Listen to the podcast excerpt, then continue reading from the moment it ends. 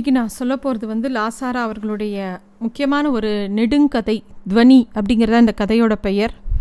துவனிங்கிறது ஒரு விதமான ரிதம் ஒரு விதமான சப்தம் ஒரு விதமான கண்ணுக்கு புலப்படாத ஒரு சப்தம் அப்படின்னு கூட வச்சுக்கலாம். இது அவர் எக்ஸ்பிளைன் பண்ணியிருக்கிற விதமே ரொம்ப அலாதி அழகு. இந்த கதை வந்து ஒரு சம்பங்க சம்பவங்களின் கோர்வைன்னு தான் சொல்லணும். ஒரு சின்ன நூல் தான் எல்லா சம்பவங்களையும் தொடுக்கிறது. அந்த மாதிரி தான் லாசாராவோட இந்த கதையும். எப்படி கணுக்கள் தெரிகள்லாம் இருந்ததோ அதே மாதிரி இந்த கதை தான் இது. இது அந்த நூலை பிடிச்சுட்டே கேட்டால் தான் இந்த கதை ஓரளவுக்கு புரியும். ஏன்னா நம்ம வாழ்க்கையில் எல்லா சம்பவங்களும் ஒரு கதை மாதிரி நடக்கிறது இல்லை. நம்ம தனித்தனியாக பல சம்பவங்கள் நடக்கிறது ஆனால் எல்லாத்தையும் கோத்து பார்த்தா ஒரு முழுசாக ஒரு ரவுண்டு கிடைக்கும். அது மாதிரி தான் இந்த கதைகளும். அவர் வாழ்க்கையை எழுதியிருக்கார். நம்ம தான் அதை புரிஞ்சுக்கணும். அண்டு லாசாராவோட கதைகளில் வர வார்த்தைகளை நம்ம வந்து ரசிச்சுட்டே இருக்கலாம். இது இது எப்படின்னா அசப்போடணும் எல்லாத்தையும் கொஞ்சம் படிச்சுட்டு உட்காந்து அசப்போடக்கூடிய கதைகள் தான் லாசாராவோடது. இதுக்கு உடனே திடீர் திருப்பம் ஒரு முடிவு அப்படிலாம் நம்ம எதிர்பார்க்க முடியாது. இது வந்து நம்ம எப்படி வாழ்க்கையில் வந்து ஒரு முடிவுங்கிறது எல்லை நம்ம வாழ்க்கை ஒரு எல்லையற்றதுங்கிற மாதிரி தான் இவரோட கதைகளும் நான் பார்க்குறேன். ஸோ இந்த கதையை வந்து கொஞ்சம் கூர்ந்து கவனிக்கணும். என்னடா இது முதல் சொன்னதுக்கும் அடுத்து சொன்னதுக்கும் சம்மந்தம் இல்லாமல் இருக்குது அப்படிங்கிறது இல்லை. அது எல்லாமே ஒவ்வொரு சம்பவங்களும் ஒரு துவனியாக அவர் சொல்லியிருக்கார். இந்த கதை எப்படி ஆரம்பிக்கிறதுனா நன்மை தீமை எல்லாமே துவனிகள் தான் மௌனமும் ஒரு துவனி தான் கண்ணாடியில் பிம்பம் விழும் துவனி கூட எனக்கு கேட்கிறது. இன்றைக்கி காலையில் இந்த கதையை சொல்கிறவர் வந்து ஆஃபீஸ்க்கு கிளம்புறார்.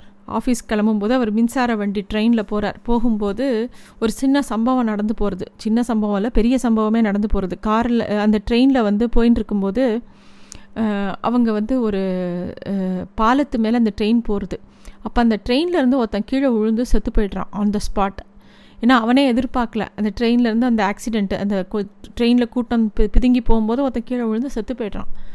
பார்க்கும்போது அவனுக்கு ஒன்றும் பெரிய வயசு ஆகலை அப்படின்னும் சொல்ல முடியாது. வயசு ஆயிடுத்துன்னு சொல்ல முடியாது. அந்த மாதிரி ஒரு மிடில் ஏஜ் மேன்ஸ் இறந்து போய் கிடக்கான். சுற்றி இருக்கிறவங்களுக்குலாம் பெரிய அதிர்ச்சியாக இருக்குது இவருக்கும் அதிர்ச்சியாக இருக்குது இதை தாண்டி அவர் வாழ்க்கையில் ஒவ்வொரு இடங்கள்லையும் எந்த மாதிரி திருப்புவனை ஆகும்னே நமக்கு தெரியாது. இவரோட அம்மா இறந்து போகிறாங்க அவங்க அம்மா இறந்து போனவுடனே காரியம்லாம் செய்யும்போது அந்த பூனலை காணும். அப்போ தான் அவருக்கு தெரியறது தகனம் பண்ணிவிட்டு ஸ்நானம் பண்ணும்போது பூனல் தண்ணியோடு போயிடுது அப்படிங்கிறது தோன்றுறது. ஆனால் வந்து வந்திருக்கிற சாஸ்திரிகள் ஐயோ என்ன நீங்கள் உங்களுக்கு வேணால் நான் வேறு பூனல் தரவா அப்படிலாம் கேட்குறாங்க இந்த இடத்துல அவர் ரொம்ப அழகான ஒரு வார்த்தை சொல்கிறார் வெடுக்கன நான் எழுந்த வேகத்தில் மடியில் இருந்த பணம் தரையில் சிந்திற்று. சில்லறைக்குத்தான் எத்தனை இறைச்சல் அப்போ வந்து இவர் சொல்கிறார் சாஸ்திரிகள்கிட்ட இதில் எனக்கு இனிமேல் பூனல் வேண்டாம் அப்படின்னோடனே என்ன திடீர்னு இப்போ? அப்படின்னு கேட்குறாரு சாஸ்திரிகள். இல்லை நான் இனிமேல் எங்கள் அம்மாவுக்கு காரியம்லாம் பண்ண போகிறதில்ல அப்படிங்கிறார். ஒரு சாஸ்திரிகளுக்கு இது ரொம்ப அதிர்ச்சியான வார்த்தை. அப்போ இவர் சொல்கிறார் சாஸ்திரிகளே திடீர் என்று நேர்பவைகள் தான் திடம் நிஜம். படிப்படியாய் நேர்வது மாறுதல். பல காலம் முடிச்சவிழ்ப்பு நிச்சயமில்லை. திடீரென்று நேருவது தான் சி சிக்கறுப்பு. விடுதலை மீட்சியற்றது. விடுதலை திடீரென்று தான் நேர முடியும். அப்படிங்கிறது. அப்படின்னு அவர் சொல்கிறார் சாட்சி சாஸ்திரிகளுக்கு அதெல்லாம் புரியல. என்னடா அது இவர் காரியம் பண்ண மாட்டேங்கிறாரே. இந்த மாதிரிலாம் பண்ணினா என்ன பண்ணுறதுன்னு சொல்லிட்டு சாஸ்திரிகள் வந்து இவரை கன்வின்ஸ் பண்ண பார்க்குறார் இங்கே பாருங்கோ உங்களுக்கு குடும்பம்லாம் இருக்குது நம்ம சமுதாயத்தில் இதெல்லாம் பண்ணணும்.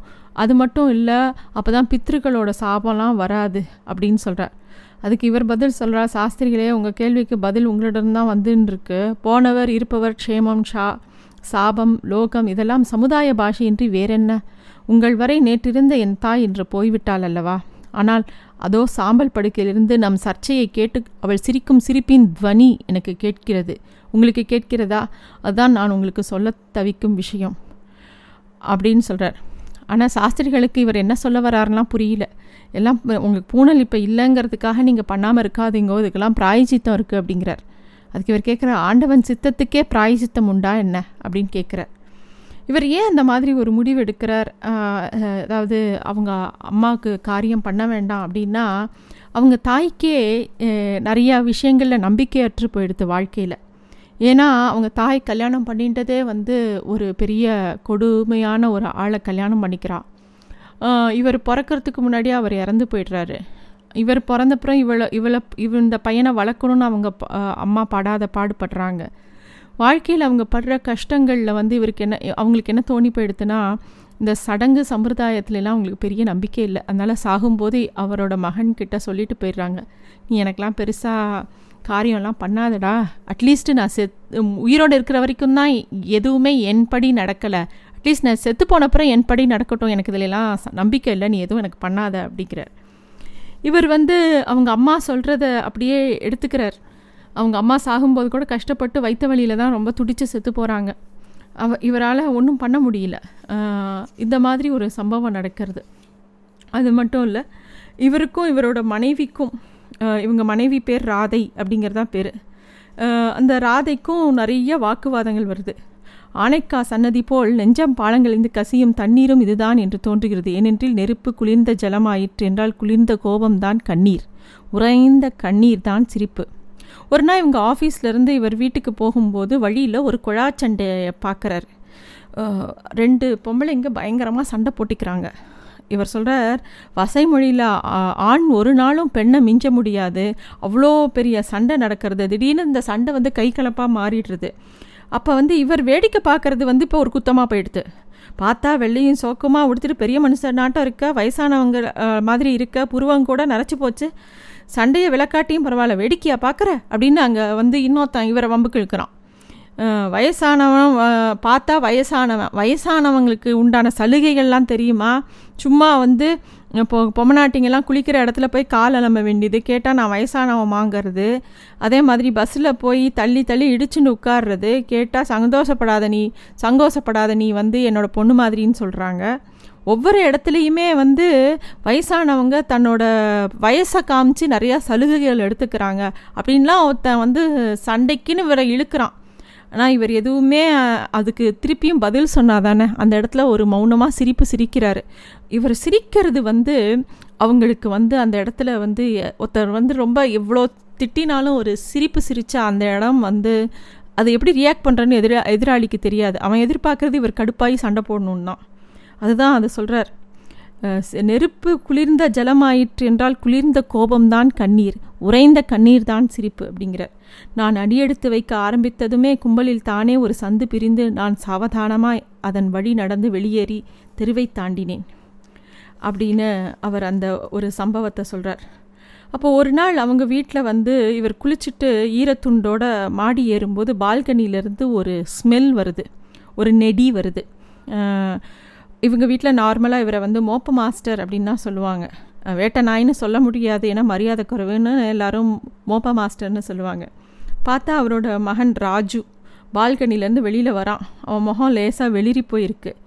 ஏதோ பண்ணிட்டு வந்திருக்கான்னு தெரியுது. உடனே அவர் ராஜு எப்பயுமே டீக்கா ட்ரெஸ் பண்ணுவான்.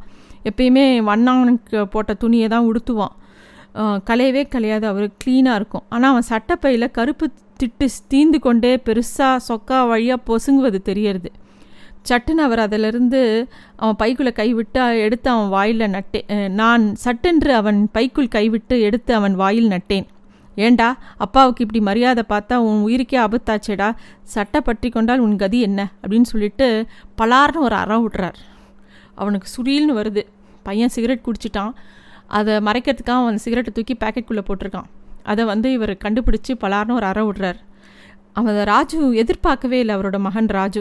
ஏன்னா திணறி போயிடுறான். இது வரைக்கும் அவங்க அப்பா திட்டியோ அடித்தோ அவன் எதிர்பார்த்ததே இல்லை. எப்பயுமே அவர் மௌனமாக எல்லாத்தையும் பார்க்கக்கூடிய ஒரு ஆள். அது அதை வந்து அவனால் அந்த அதிர்ச்சியே தாங்க முடியல. அப்போ தான் இவரோட மனைவி ராதை பின்னாடியிலேருந்து வந்து கோச்சிக்கிறாங்க. வயசு பிள்ளையே போய் இப்படி அடிக்கிறீங்களே என்ன அக்கறமோ அப்படின்னு கேட்குறாரு. இவர் ஒன்றுமே பே பதிலே சொல்லலை. பேசாமல் அவரோட ரூமில் போய் தாளிட்டு பேசாமல் அமைதியாக உட்காந்துருக்காரு இவருக்கும் என்ன பண்ணுறதுன்னு தெரியல. வீட்டில் எப்பயுமே ஒரு இறைச்சல் இருக்குது எப்போ பார் சினிமா பாட்டு பாட்டா இது? அது ஒரு அபச ஊளை அப்படிங்கிறார். அந்த மாதிரி ஒரு வீடு அந்த வீட்டில் இவருக்கு ஒட்டவே இல்லை.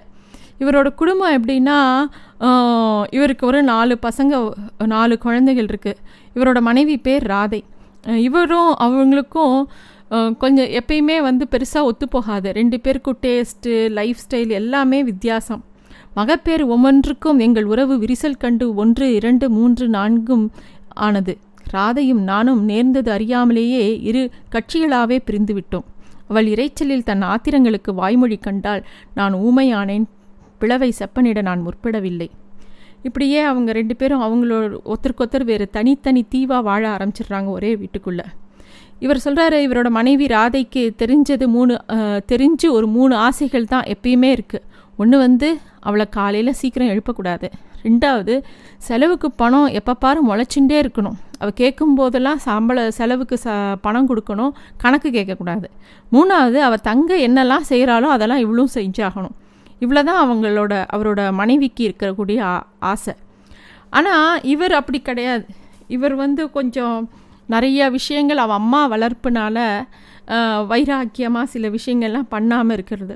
முக்கியமாக இவர் வந்து வாட்ச் கூட கட்டிக்க மாட்டார். அது கூட இவர் இப்படி இருக்கார் இவ்வளோ சிம்பிளாக இருக்கார் எருனா ஒரு பே நல்லா ட்ரெஸ் பண்ணிக்க மாட்டார் சினிமாவுக்கு கூட்டின்னு போக மாட்டேங்கிறாரு கோவில் குளத்துக்கு கூட்டின்னு போக மாட்டேங்கிறாரு மனைவின்னு எங்கேயுமே ஆசையாக கூட்டின்னு போட மாட்டேங்கிறாரு எதுவுமே பண்ண மாட்டேங்கிறாருன்னு அவரோட மனை மனைவிக்கு ஏகப்பட்ட வருத்தங்கள் இவர் மேலே.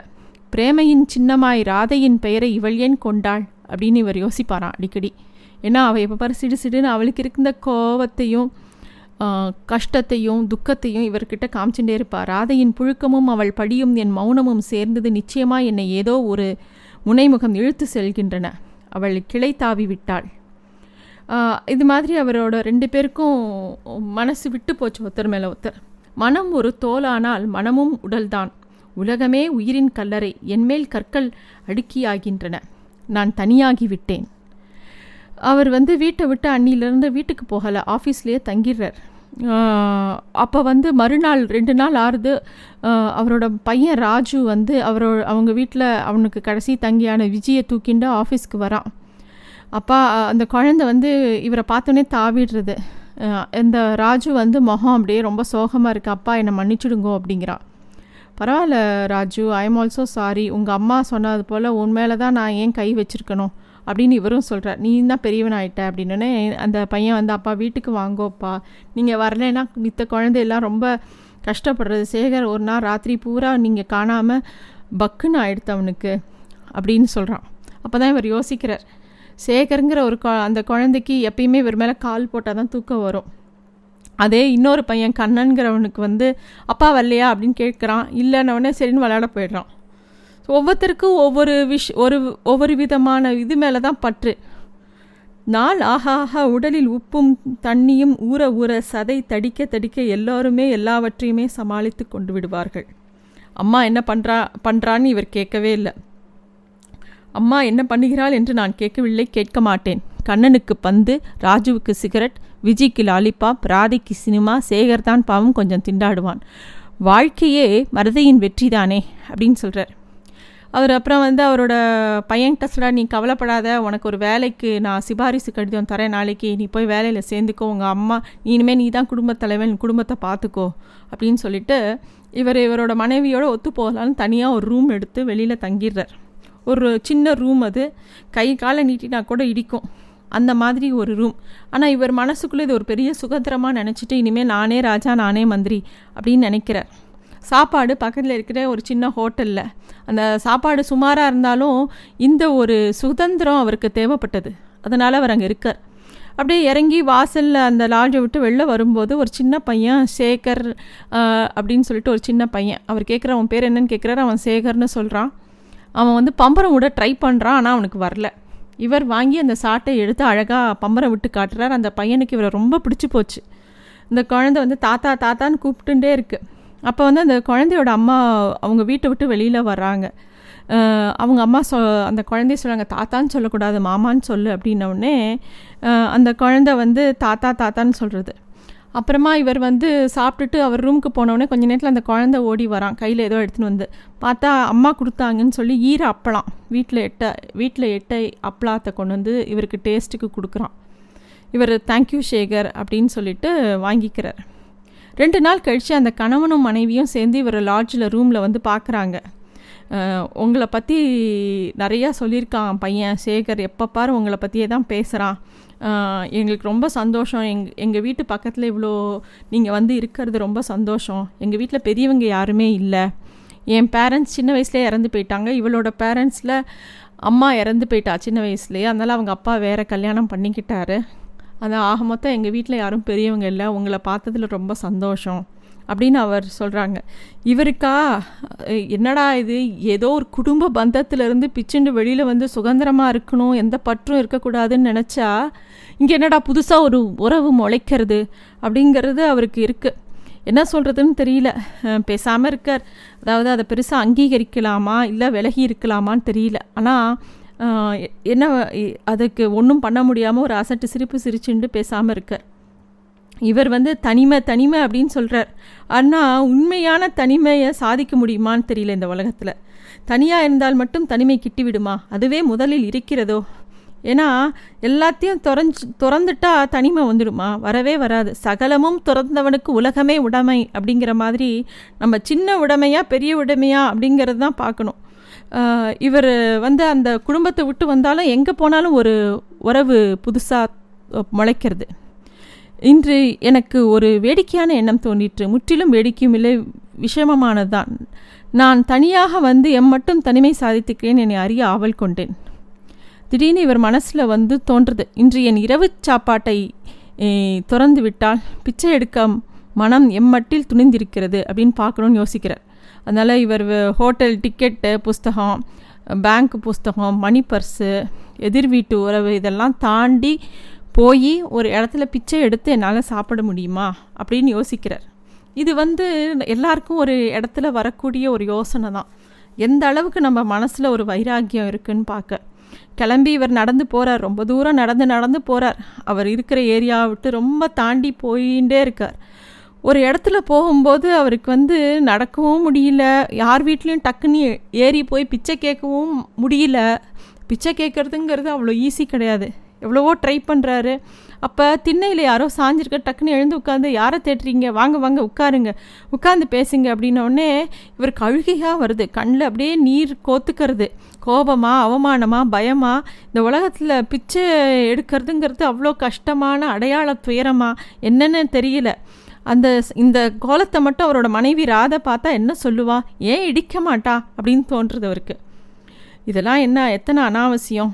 தான் மனசில் தான் பெரிய புத்தம் பட்டினத்தார்னு எண்ணம் அப்படின்னு சொல்லிட்டு நிறைய விஷயங்கள் அவள் சொல்லுவா. ஆனால் அதெல்லாம் ஒரு நியாயம் தானே அப்படின்னு அவருக்கு தோணுது.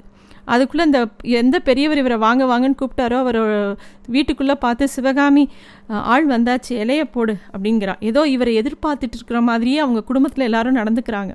அதாவது அந்த பெரியவரும் அவரோட மனைவியும் நடந்துக்கிறாங்க இலைய போடுறாங்க சாப்பிட சொல்கிறாங்க நல்லா வத்த குழம்பு பருப்பு துவையல் கெட்டி மோர் அதுக்கு இணையான ருசி அவர் இது வரைக்கும் சாப்பிட்டதே கிடையாது. நல்ல பசி வேறு நல்லா சாப்பிட்றாரு. சாப்பிட்டப்புறம் அவருக்கு வெத்தலை பாக்கு தராங்க. அவங்க அவரோட அவர் என்ன பண்ணுறதுனே அவருக்கு தெரியல. இவர் சொல்கிறார் எனக்கு தாம்பூலம் போடுற வழக்கம் இல்லைங்கிறேன் இல்லை எடுத்துக்கோங்க. அப்படின்னோடனே இவர் எடுத்துனோடனே அவங்க ரெண்டு பேரும் டவால்னு காலில் விழுந்து நமஸ்காரம் பண்ணுறாங்க இவருக்கு வாயடைஞ்சு போச்சு. அந்த அம்மா சொல்கிறா எங்களுக்கு எவ்வளோ சந்தோஷம் தெரியுமா? இன்றைக்கி ச சாயந்தரத்துலேருந்தே சொல்லிட்டு இருந்தார் சிவகாமி இலைப்போட அவசரம் இல்லை விருந்தாளி வர இருக்குன்னு. இப்படி தான் இவர் ஏதாவது சொல்லிகிட்டே இருப்பார். ஆனால் அதுபடியே நடக்கும் அப்படின்னு அந்த அம்மா சொல்கிறாங்க இவர்களிடம் எனக்கு அச்சமாக இருந்தது. பேச்சை மாற்ற குழந்தைகள் எல்லாரும் தூங்கி விட்டார்களா என்று கேட்டேன். குழந்தைங்களா அவள் கணீர் என்று சிரித்தாள். கடவுள் எண்ணம் வைக்கலைங்க. ஆனால் நாங்கள் அதை பற்றி கவலைப்படலை. இவர்தான் எனக்கு குழந்த நான் தான் அவருக்கு குழந்த. எழுந்துட்டீங்களா? நேரமும் அது. சரி போயிட்டு வாங்க அப்படின்னு அனுப்புகிறாங்க இவருக்கு வந்து இந்த மாதிரி ஒரு சம்பவம் அவர் எதிர்பார்க்கவே இல்லை. திருப்பியும் அந்த பொண்ணு அந்த சேகரோட அம்மாவை பார்க்கும்போது இவர் மனசில் ஏதோ தோணுது. இவளை எங்கேயோ பார்த்த மாதிரி நினைவில் ஏதோ இடறிண்டே இருக்குது இவரை முன்னாடி பார்த்துரு பார்த்ததே கிடையாது. பார்த்துருக்க வாய்ப்பே இல்லை அப்படின்னு யோசிச்சுட்டே இருக்க. இவர்கள் மூவர் மேலும் புரியாத சோகச்சாயை படர்ந்திருந்தது. பார்க்கும்போதெல்லாம் ஏதோ நல்ல கவிதையை படித்த பின் நெஞ்சில் அதன் வண்டலாய் தங்கும் கிளேசம் இறங்குகிறது. குளிர் தாங்காது ஒன்றுடன் ஒன்று ஒடுங்கிக் கொள்ளும் சிட்டுக்குருவி ஜோடியை நினைவு ஊற்றுகின்றன. அதாவது சேகரோட அம்மா அப்பா மூணு பேரையும் பார்க்கும்போது சேகர் மூணு பேரையும் பார்க்கும்போது அவங்களுக்குள்ளே ஏதோ இனம் புரியாத ஒரு வருத்தம் இருக்கிற மாதிரியே இவருக்கு புரியுறது என்ன அப்படின்னு தெரியல. சரி இவங்க கூட ரொம்ப அட்டாச்மெண்ட் வளர்த்துக்க வேண்டாம்னு இவருக்கு தோன்றதுனால சும்மா சும்மா ஏதாவது சாப்பிட கொடுக்கும்போது இல்லை எனக்கு நீ தலைவலிக்கிறது அப்படின்னு சொன்னால் உடனே ஒரு தைல மருந்து கஷாயம் மாத்திரை எல்லாத்தையும் கொண்டு வந்து இன்னும் ஜாஸ்தி வந்து பார்த்துக்கிறாங்க இவருக்கு என்னடா இது? இவங்கக்கிட்டேருந்து எப்படி தப்பிக்கிறதுனே தெரியல. ஒன்று ஆத்திரத்தில் அழிகிறோம் அல்லது அன்பால் கொலை செய்யப்படுகிறோம் அப்படிங்கிறாரு. இப்படியே போயிட்டே இருக்குது வாழ்க்கை. ஒரு நாள் என்ன ஆகுது சரி அவங்க வீட்டுக்கு போகலான்னு சொல்லிட்டு ஒரு பூ பந்தை வாங்கின்னு அவங்க வீட்டுக்கு போகிறாங்க அந்த பொண்ணு வந்து இப்போ ரொம்ப சந்தோஷப்படுற அவர் பூ வாங்கிட்டு போனவுடனே எனக்கா? அப்படின்னு கேட்டவுடனே இவர் பின்ன வே உனக்கு இல்லாமல் வேறு யாருக்கு நானாக வச்சுக்க போகிறேன்ன உடனே அவள் வாங்கி அதை தலையில் வச்சுக்கிறாள் அவள் தலையில் வச்சுக்கும் போதே அவகிட்ட ஏதோ ஒரு தினுசான வேதனை முதுகுத்தண்டில் ஏறி இவர் இவருக்கு தோணிகிட்டே இருக்கு. அவள்கிட்ட ஏதோ ஒரு இது இருக்குது இவளை எங்கேயோ பார்த்துருக்கோன்னு தோன்றுது. அந்த பொண்ணை பார்க்கும்போது இவருக்கு வந்து ஒரு தினுசான வேதனையும் வருது. இவள் எப்படி போனால் எனக்கென்ன என்று ஏன் இருக்க மாட்டேன் என்கிறது அப்படிங்கிறார். இன்னொரு நாள் என்ன ஆகுது? அவரோட மனைவி ராதை இவரை பார்க்க வராங்க. மூணு மாதத்துக்கு அப்புறம். முற்றிலும் எதிர்பாராத சமயத்தில் நான் வரலாமா? அப்படின்னு கேட்குறான் இவருக்கு வந்து அப்போ வந்து இந்த மூணு மாதம் கழித்து அவ அவர் மனைவி மேலே இருந்த கோபங்கள்லாம் இல்லை. வா வா வாராத அப்படின்னு சொல்லி கூப்பிட்டு உட்கார்த்தி வச்சு அந்த இடத்தெல்லாம் ஜமக்காலத்தெல்லாம் தட்டி போட்டு உட்கார் உட்கார் அப்படின்னு சொல்கிறார் அவங்களுக்கு ஆனால் கொஞ்சம் கஷ்டமாக இருக்குது இவர் அதாவது இவரை ஒரு ரூமில் வந்து வேறு ஆள் மாதிரி வந்து பார்க்குறது ரொம்ப கஷ்டமாக இருக்குது என்ன என்ன நீங்கள் ஆனால் உங்கள் முகம் நல்லா பளிச்சுன்னு தான் இருக்குது எங்களையெல்லாம் விட்டுட்டு வந்த சோகம் இல்லையா அப்படின்னு கேட்குறாங்க ஆமாம் உனக்கூட தான் வயறுலாம் கொஞ்சம் வெயிட் போட்டிருக்க அப்படின்னு சொல்கிறார் அதெல்லாம் நாற்பது வயசுக்கு மேலே எல்லாருக்குமே போடுற வெயிட்டு தான் அவங்க சொல்கிறாங்க உடனே அவர் சொல்கிறாரு ராதா நீ ஒரு பத்து நிமிஷம் இரு. உனக்கு பிடிச்ச பேப்பர் ரோஸ்ட் மசாலா வாங்கிட்டு வரேன் அப்படின்னு சொல்லிட்டு அவர் வேகமாக கிளம்புறாரு. அப்போ கூட அவர் மனைவி இடி இடி இடிக்கிற மாதிரி சொல்கிறா விருந்தாளியை கவனிக்க வேண்டியது நியாயம் தானே சரி போயிட்டு வாங்கங்கிற மாதிரி சொல்கிறா இவர் இறங்கி போயிட்டு ஒரு அரை மணி நேரம் கழித்து தான் வர முடியறது. அதுக்குள்ளே பார்த்தா அந்த பொண்ணும் இந்த இவரோட மனைவியும் பேசின்னு இருக்காங்க. அந்த பொண்ணு சொல்கிறா மாமா மாமி உள்ளூர்லேயே இருக்கான்னு நீங்கள் ஒரு வார்த்தை கூட சொல்லவே இல்லையே. நீங்கள் ஹோட்டலுக்கு போய் தான் வாங்கி வரணுமா? என்கிட்ட ஒரு வார்த்தை சொன்னால் நான் வந்து பண்ணி கொடுத்துருப்பேனேன்னு அவள் சொல்கிறா அப்போ தான் வந்து அந்த ராதைங்கிறவங்க வந்து ஏண்டி கல்யாணி மாமா மாம் மாமாவை பற்றி நானே இன்னும் தெரிஞ்சிக்க வேண்டியது நிறையா இருக்குது எனக்கு மேலே நீ ஆசைப்படுறியே அப்படின்னு வெடுக்குன்னு ஒரு வார்த்தை சொல்கிறா அவ அவ முன்னாடியே இந்த ராதையும் இவரும் பேசிக்கிற விதம் அவளுக்கு பிடிக்கல. நைஸாக அந்த இடத்த விட்டு நழுவுறா. ஆனால் வந்து இந்த ராதை அதாவது இவரோட மனைவிக்கு வந்து இவர் மேலே இன்னும் எரிச்சல் வருது. அதாவது நீங்கள் பண்ணுறது எதுவும் சரியாக இல்லை. ஏதாவது கேட்டால் அவள் எனக்கு இப்போ நான் பெத்த பெண்ணு வயசுன்னு சொல்லுவேல் ஆனால் ஆம்பளைகளுக்கு என்றைக்குமே சபலம்தான். இது சபலத்தில் தான் போய் முடியும் அப்படிங்கிறார். இவர் வந்து நான்சென்ஸ் போர் அப்படிங்கிறாரு. ஆனால் அவள் அதெல்லாம் சரி அதெல்லாம் இருக்கட்டும் எனக்கு இனிமேல் முந்நூறுரூபா எக்ஸ்ட்ரா வேணும் அப்படின்னு கேட்குறா ஏன் ராஜுவோட சம்பளம் பத்தலையானவுடனே என் குடும்பம் பெருசாக எடுத்து உங்கள் கடமை காசு கொடுக்கணும் கொடுங்கோ அப்படின்னு சொல்லிட்டு இவருக்கு எரிச்சலாக வருது அவள் பேசின விதம். உடனே அவள் கிளம்பி போயிடுறா. இவருக்கு பிடிக்கவே இல்லை அவள் வந்துட்டு போனது அவள் பேசின விதம் எதுவும் பிடிக்கல அந்த இருட்டில் போய் சாம்படுத்துன்னு அப்போ அந்த கல்யாணியோட கணவன் அவன் வரான் அதாவது சேகரோட அப்பா வரான் வந்து என்ன சார் நான் உங்களை டிஸ்டர்ப் பண்ணுறேன்னே இல்லை இல்லை வாங்க அப்படின்னவுடனே சார் உங் எனக்கு ஒரு கஷ்டம். நாங்கள் வந்து எனக்கு ட்ரான்ஸ்ஃபர் ஆகிடுத்து நாங்கள் ஊர் மாற்றி போக போகிறேன் நான் இராணுவத்தில் இருக்கேன். நான் போனேன்னா எப்போ வருவேன்னு தெரியாது. என் மனைவி வேற கர்ப்பமாக இருக்கா. இவளுக்கு வந்து உடம்புல தெம்பே கிடையாது. ஃபஸ்ட்டு குழந்தையே சிசேரியன் செகண்டு குழந்தையும் நல்லபடியாக பிறக்கணுமேன்னு கவலையாக இருக்குது இவளை எங்கே விட்டுட்டு போகிறதுனும் தெரியல. இவங்க அப்பாவும் ரெண்டாவது கல்யாணம் பண்ணிக்கிட்டாரு. அங்கே தான் விட்டுட்டு போகணும் வேறு வழி இல்லை. இவ வந்து எனக்கு அதுதான் சார் கவலை.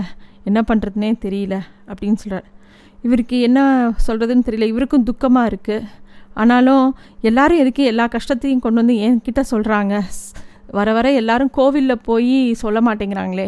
எப்பயுமே இவருக்கு கோவிலை பார்த்தா அது ஒரு துயர சந்தை மாதிரி தான் தெரியும். எல்லாரும் கடவுள்கிட்ட போய் கஷ்டத்தையே சொல்கிறாங்களே அப்படின்னு தோணும். அவர் போனப்புறம் அந்த பையன் இந்த சோகத்தெல்லாம் சொல்லிட்டு போனப்புறம் கூட அவர் அந்த இடத்த விட்டு நகரவே இல்லை. பேசாமையே இருக்கார். அவங்கெல்லாம் கிளம்பி போகிற நாளும் வருது. சரி ரயில்வே ஸ்டேஷனில் வந்து பார்க்குறேன்னு சொல்கிறார் ரயில் அடிக்கு போய் வ வழியறி அனுப்பணும்னு போகிறார் போகும்போது கொஞ்சம் லேட் ஆகிடுது அன்றைக்கின்னு பார்த்து அவர் ஆஃபீஸில் வேலை முடிகிற நேரம் கொஞ்சம் எக்ஸ்டெண்ட் ஆகிடுது சரி இவர் போக போகிறாரா என்னங்கிறதே இவருக்கு தெரியல. அப்புறம் ஆனாலும் கஷ்டப்பட்டு அங்கே போயிடுறார். அங்கே போய் பார்த்தா இவங்க எங்கே உட்காந்துருக்காங்கன்னு இவங்களோட கம்பார்ட்மெண்ட்டை தேடி இவங்கள போய் பார்க்கும்போது அந்த குழந்தை வந்து இந்த ட்ரெயினில் போகிற சந்தோஷத்தில் இருக்குது அது ஒன்றும் இவர் வர்றதும் வராததும் அதுக்கு ஒன்றும் பெரிய விஷயமா தெரியல. ஆனால் அந்த பொண்ணு மட்டும் ஒன்றுமே பேசலை. இவரையே வெறிச்சு பார்த்துட்டுருக்கா எப்போது காட்டிலும் இன்னும் வெள வெளுப்பாக அழகாக இருக்கா. அவன் நெத்தியில் பெரிய குங்குமம் போட்டு பேச தவிக்கிற வாய் அப்படிங்கிறதே இவருக்கு தெரியறது. வண்டி லேசாக நகர ஆரம்பிக்கிறது. இவரும் கூடவே நடக்கிற. திடீர்னு அந்த பொண்ணு ஓட கண்ணில் அவ்வளோ கண்ணீர் திடீர் என்று அவ்விழிகள் இருந்து கண்ணீர் புரண்டது. அதன் உதிர்களை துடைக்கக்கூட முற்படவில்லை. அவளிடம் செயல் இல்லை. இவ்வளவு இலகிய மனதாக இருந்தால் உலகில் எப்படி வளைய வருவது? அவளை தேற்றும் முறையில் கேலி பண்ணினேன். பார்க்க போனால் நம் பழக்கம் இன்னும் மூணு மாதம்தானே இத்தனை கண்ணீரும் எனக்கா? இல்லை உங்களை பார்க்கும் போதெல்லாம் எனக்கு என் அம்மா நினைப்பு வருது. அவளுக்காகவும் கூட இருக்குன்னு என்று வச்சுக்கோங்களேன். ஏன் உன் தாயார் என் முகஜாடையில் இருப்பாளா? கொஞ்சம் கூட இல்லை. பின்ன? அதுதான் எனக்கும் புரியல. ஆனால் அவங்கள பார்த்தா அம்மா நினப்பு வருது. வண்டி வேகம் எடுத்தது. உங்கள் அம்மா யார் மாதிரி இருப்பா? என் தாய் என் ஜாடை தான் எங்கோ டெலிஃபோன் மணி அடித்தது. ஸ்டேஷன் மாஸ்டர் அறையில் இருக்கலாம். உன் அம்மா பேர் என்ன? அவள் திடீர்னு புன்னகை புரிந்தாள். நனைந்த கன்னங்களின் மேல் அதன் ஒளி படருகையில் அவளிடம் ஏதோ அமானுஷ்யம் விழுந்தது. அம்மாவின் சொந்த பெயர் ஒன்று ஆனால் அவள் தனக்கு வச்சுண்ட பேர் வேறு ஏதோ. புது மாதிரி அவள் பேர். அவள் சொன்னது இன்ஜினின் பெருமூச்சில் கேட்கவில்லை. வண்டியுடன் நான் ஓடினேன். உன் தாயார் பேர் என்ன? என்று கத்தினேன். அவளும் உறக்க கூவினாள். சுனோ சுனாதனி அப்படின்று. அந்த தருணமே இவருக்கு அப்படியே ஸ்தப்த நாடி ஒடுங்கி போச்சு. சுனாதடி அப்படிங்கிற அந்த பேர்.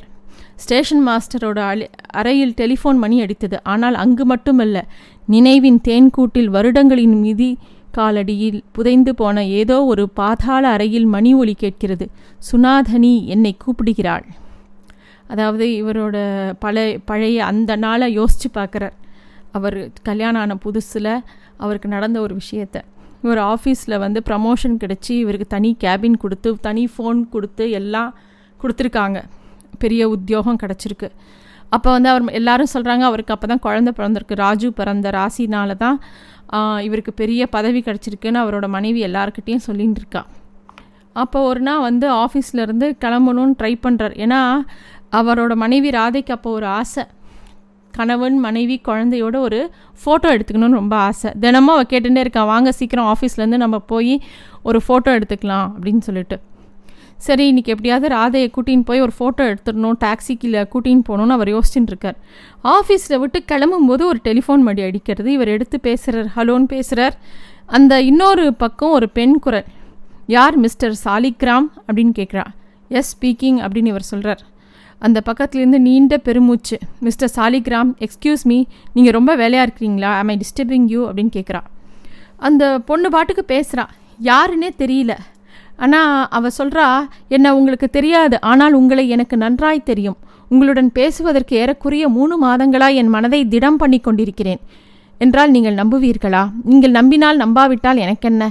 என்னை பற்றி சொல்லிக் கொள்கையில் எனக்கு நான் தான் சாட்சி. ஆனால் தன்னிலும் பெரிய சாட்சி. ஏது? அவள் பேசுகிற விதமும் அவள் பேசுகிற டோனும் அவர் இவருக்கு வந்து ரொம்ப பிடிச்சி போய்டுறது. நீ யார் என்ன ஏதுன்னு கேட்குற அவள் எதுவுமே சொல்லலை. நான் யார் இன்னைக்கு முழுக்க ராத்திரி ஃபுல்லாக யோசிப்பீங்கல்ல? நல்லா யோசிங்க மிஸ்டர் சாலிகிராம். உங்கள் பேரே எவ்வளோ நல்லா இருக்கு சாலகிராம்ங்கிற பேரே எவ்வளோ நல்லா இருக்கு அப்படின்னு சொல்லிட்டு அவள் ஏதோ பேசிகிட்டே இருக்கா. நான் உன்னை நேரில் பார்த்துருக்கேனா அப்படிலாம் கேட்குறாரு அவள் வந்து நீங்கள் அதை பற்றிலாம் அவள் பேசவே மாட்டேங்கிறா. ஒரு நான் உன்னை பார்க்கணும் அப்படின்னு கேட்குறார் அவள் வந்து அதுக்கும் ஒத்துக்க மாட்டேங்கிறா. கண்டதை கண்டபின் அப்படி கண்டதாலேயே அதை காணாத முன்கற்பனையில் விளங்கி கொண்டிருந்த அதன் கற்பு நிலை சிதைந்து விடுகிறது என்று சொல்வேன். ஆகையால் நீங்கள் என்னை பார்க்க நான் விடப்போவதில்லை அப்படிங்கிறாவ இவளுக்கு வந்து அவள் பேசுகிற விதம் பேசுகிற விஷயங்கள் எல்லாமே ரொம்ப ஆச்சரியமாகவும் அழகாகவும் இவரை ரொம்ப இம்ப்ரெஸ் பண்ணுறதாகவும் இருக்குது நாளைக்கு பேசுகிறேன்னு டக்குன்னு ஃபோனை வச்சுட்றா. மறுநாள் காத்தால் சாயந்தரம் நாலரை மணிலேருந்து இவருக்கு இருப்பு கொள்ளலை. சரி இன்றைக்காவது சீக்கிரம் போய் ஃபோட்டோ எடுத்தணும்னு யோசிக்கிறார். இந்த ஃபோன் வந்தால் எடுக்கக்கூடாதுன்னு யோசிக்கிறார். ஆனால் தன்னையும் அறியாமல் ஃபோன் கால் வந்தோடனே எடுத்து ஹலோன்னு பேசிடுறார். திருப்பியும் அதே குரல் கேட்குறது ஓ நீயா? அப்படின்னோடனே ஏன் வேறு யாரையா எதிர்பார்த்தீங்களா? அப்படின்னோடனே சரி நீங்கள் வேறு யாராவது எதிர்பார்த்தீங்கன்னா நீங்கள் அவங்களுக்கு கிட்ட பேசுங்க அப்படிங்கிறா ஐயோ நீ கட் பண்ணாத லைனை கட் பண்ணாத ப்ளீஸ் ப்ளீஸ் அப்படிங்கிறார். இல்லை சும்மா சொன்னேன். இந்த வேலைக்கு தான் நான் நானும் காத்திருந்தேன் அப்படின்னு சொல்லி பேசுகிறார் உடனே இவர் கேட்குற உன் பேர் என்ன? அப்படின்னோடனே என் பேருக்கு என்ன? என் பேருக்கு எதுக்கு ஆசைப்பட்றீங்க? நீயும் நானும் அப்படின்னு ஒரு உறவுக்கு பேர் வச்சுக்க கூடாதா அப்படின்னு கேட்குறார் இவருக்கே இவரே ஒரு பெரிய வேதாந்தி மாதிரி இருக்கக்கூடியவருக்கு இவ பேசுகிற விதங்கள்லாம் வந்து இன்னும் ஆச்சரியமாக இருக்குது என் பெயர் என்னவென்று சொல்லலாம்? சீதா லக்ஷ்மி ராமசுப்பி வாலாம்பாள் இந்த மாதிரி ஏதேனும் சொல்லவா? ப்ளீஸ் உன் பேர் என்ன? இருங்கள் என் பெயர் சுனாதனி அப்படின்னு அவள் சொல்கிறா இது வந்து எனக்கு இட்ட பேர் கிடையாது. நானாக எனக்கு பிடிச்ச பேர் நானே எனக்கு வச்சுருக்கேன் அப்படின்னு சொல்கிறா இவர் ஒன்றும் சொல்லலை. கேட்பவர்க்கும் கேட்பவர்க்கேற்றபடியும் தான் பேச்சு வரும். உங்கள் மௌனம் என் பேச்சிற்கு உரைகள். உங்களுடன் பேசுவதே நான் உரமேறத்தான் அப்படின்னு அவ சொல்கிறா அவர் வந்து இவ பேரும் வேற பேர் சொல்கிறா பார்க்கவும் கூடாதுங்கிறா. இவருக்கும் ஒரு தவிப்பாக இருக்குது இவ இவர் நீ என்ன என்கிட்ட அப்படி என்ன கண்ணுன்ட்ட அப்படின்னு இவர் கேட்குறார் அதுக்கு காரணங்கள் கேட்டாலும் எனக்கு சொல்ல தெரியல. மூணு மாதங்களுக்கு முன்னாடி உங்கள் வீட்டு மொட்டை மாடியில் மா சாயந்தரமாக நீங்கள் பாடின்னு இருக்கிறத நான் பார்த்தேன். உங்கள் வீட்டுக்கு பின் மாடியில் நான் இருந்தேன் அப்படின்னு சொல்லிட்டு சிரிக்கிறா. தயவுசெய்து அந்த அடையாளத்தை வச்சு வந்து தேடாதீங்க. நாங்கள் வீடு காலி பண்ணிட்டோம் அப்படிங்கிறார். உடனே இவருக்கு கோபமாக வருது. என்னை பற்றி உனக்கு என்ன தெரியும் அப்படின்னோடனே இவ க்ளீனாக சொல்கிறா நீங்கள் கல்யாணமானவர் உங்களுக்கு சமீபம் தான் குழந்த பிறந்திருக்கு. இந்த எல்லா தகவல்களும் எனக்கு உங்களை பற்றி எல்லா விஷயங்களும் தெரியும். இந்த தகவல்கள் நாம் ஒருவரை ஒருவர் பார்த்து கொள்ளாமலேயே பேசி கொண்டிருக்க நீ எனக்கு வகுத்த யோக்கியத்தை கதை யோக்கியதைகளா? அப்படின்னு கேட்குறார் இல்லை நம் பேச்சின் உறவு அதன் வரம்பு மீறாமல் இருக்க அத்துக்கள் அப்படிங்கிறாவ இப்படியே ஏதோ ரெண்டு பேரும் பேசின்னு இருக்காங்க. ஒரு நாள் ரெண்டு நாள் இப்படியே பேசிகிட்டே இருக்காங்க. இவருக்கு நீ என்ன நீ என்கிட்ட இப்படி பேசி பேசி என்கிட்ட பேசிகிட்டே இருக்க? நான் எதிர்பார்க்குற மாதிரி பார்க்கலாமா? உன் பேர் என்ன? எது கேட்டாலும் நீ சரியாகவும் சொல்ல மாட்டேங்கிற. அப்படின்னு சொல்லிட்டு இருக்கார் வாழ் அப்போ அவர் சொல்கிறா அவர் சொல்கிறார் இது வந்து உன்னோட குரூரமான ஒரு ஆசையாக இருக்குது என் கூட பேசுறதுங்கிறது. என்னோட வேதனையை பற்றி உனக்கு தெரிய மாட்டேங்கிறது. அப்படின்னு அவர் சொல்கிறார் அப்போ தான் அவர் சொல்கிறா வாழ்க்கையில் எந்த மகத்தான சம்பவத்தின் குரூரம் இல்லை. உயிர் பிறகையில் தாய்க்கு இரக்கம் பார்க்கிறதா பார்க்க முடியுமா? அவ என்ன சொல்கிறான்னா வாழ்க்கையின் எந்த மகத்தான சம்பவத்தில் குரூரம் இல்லை.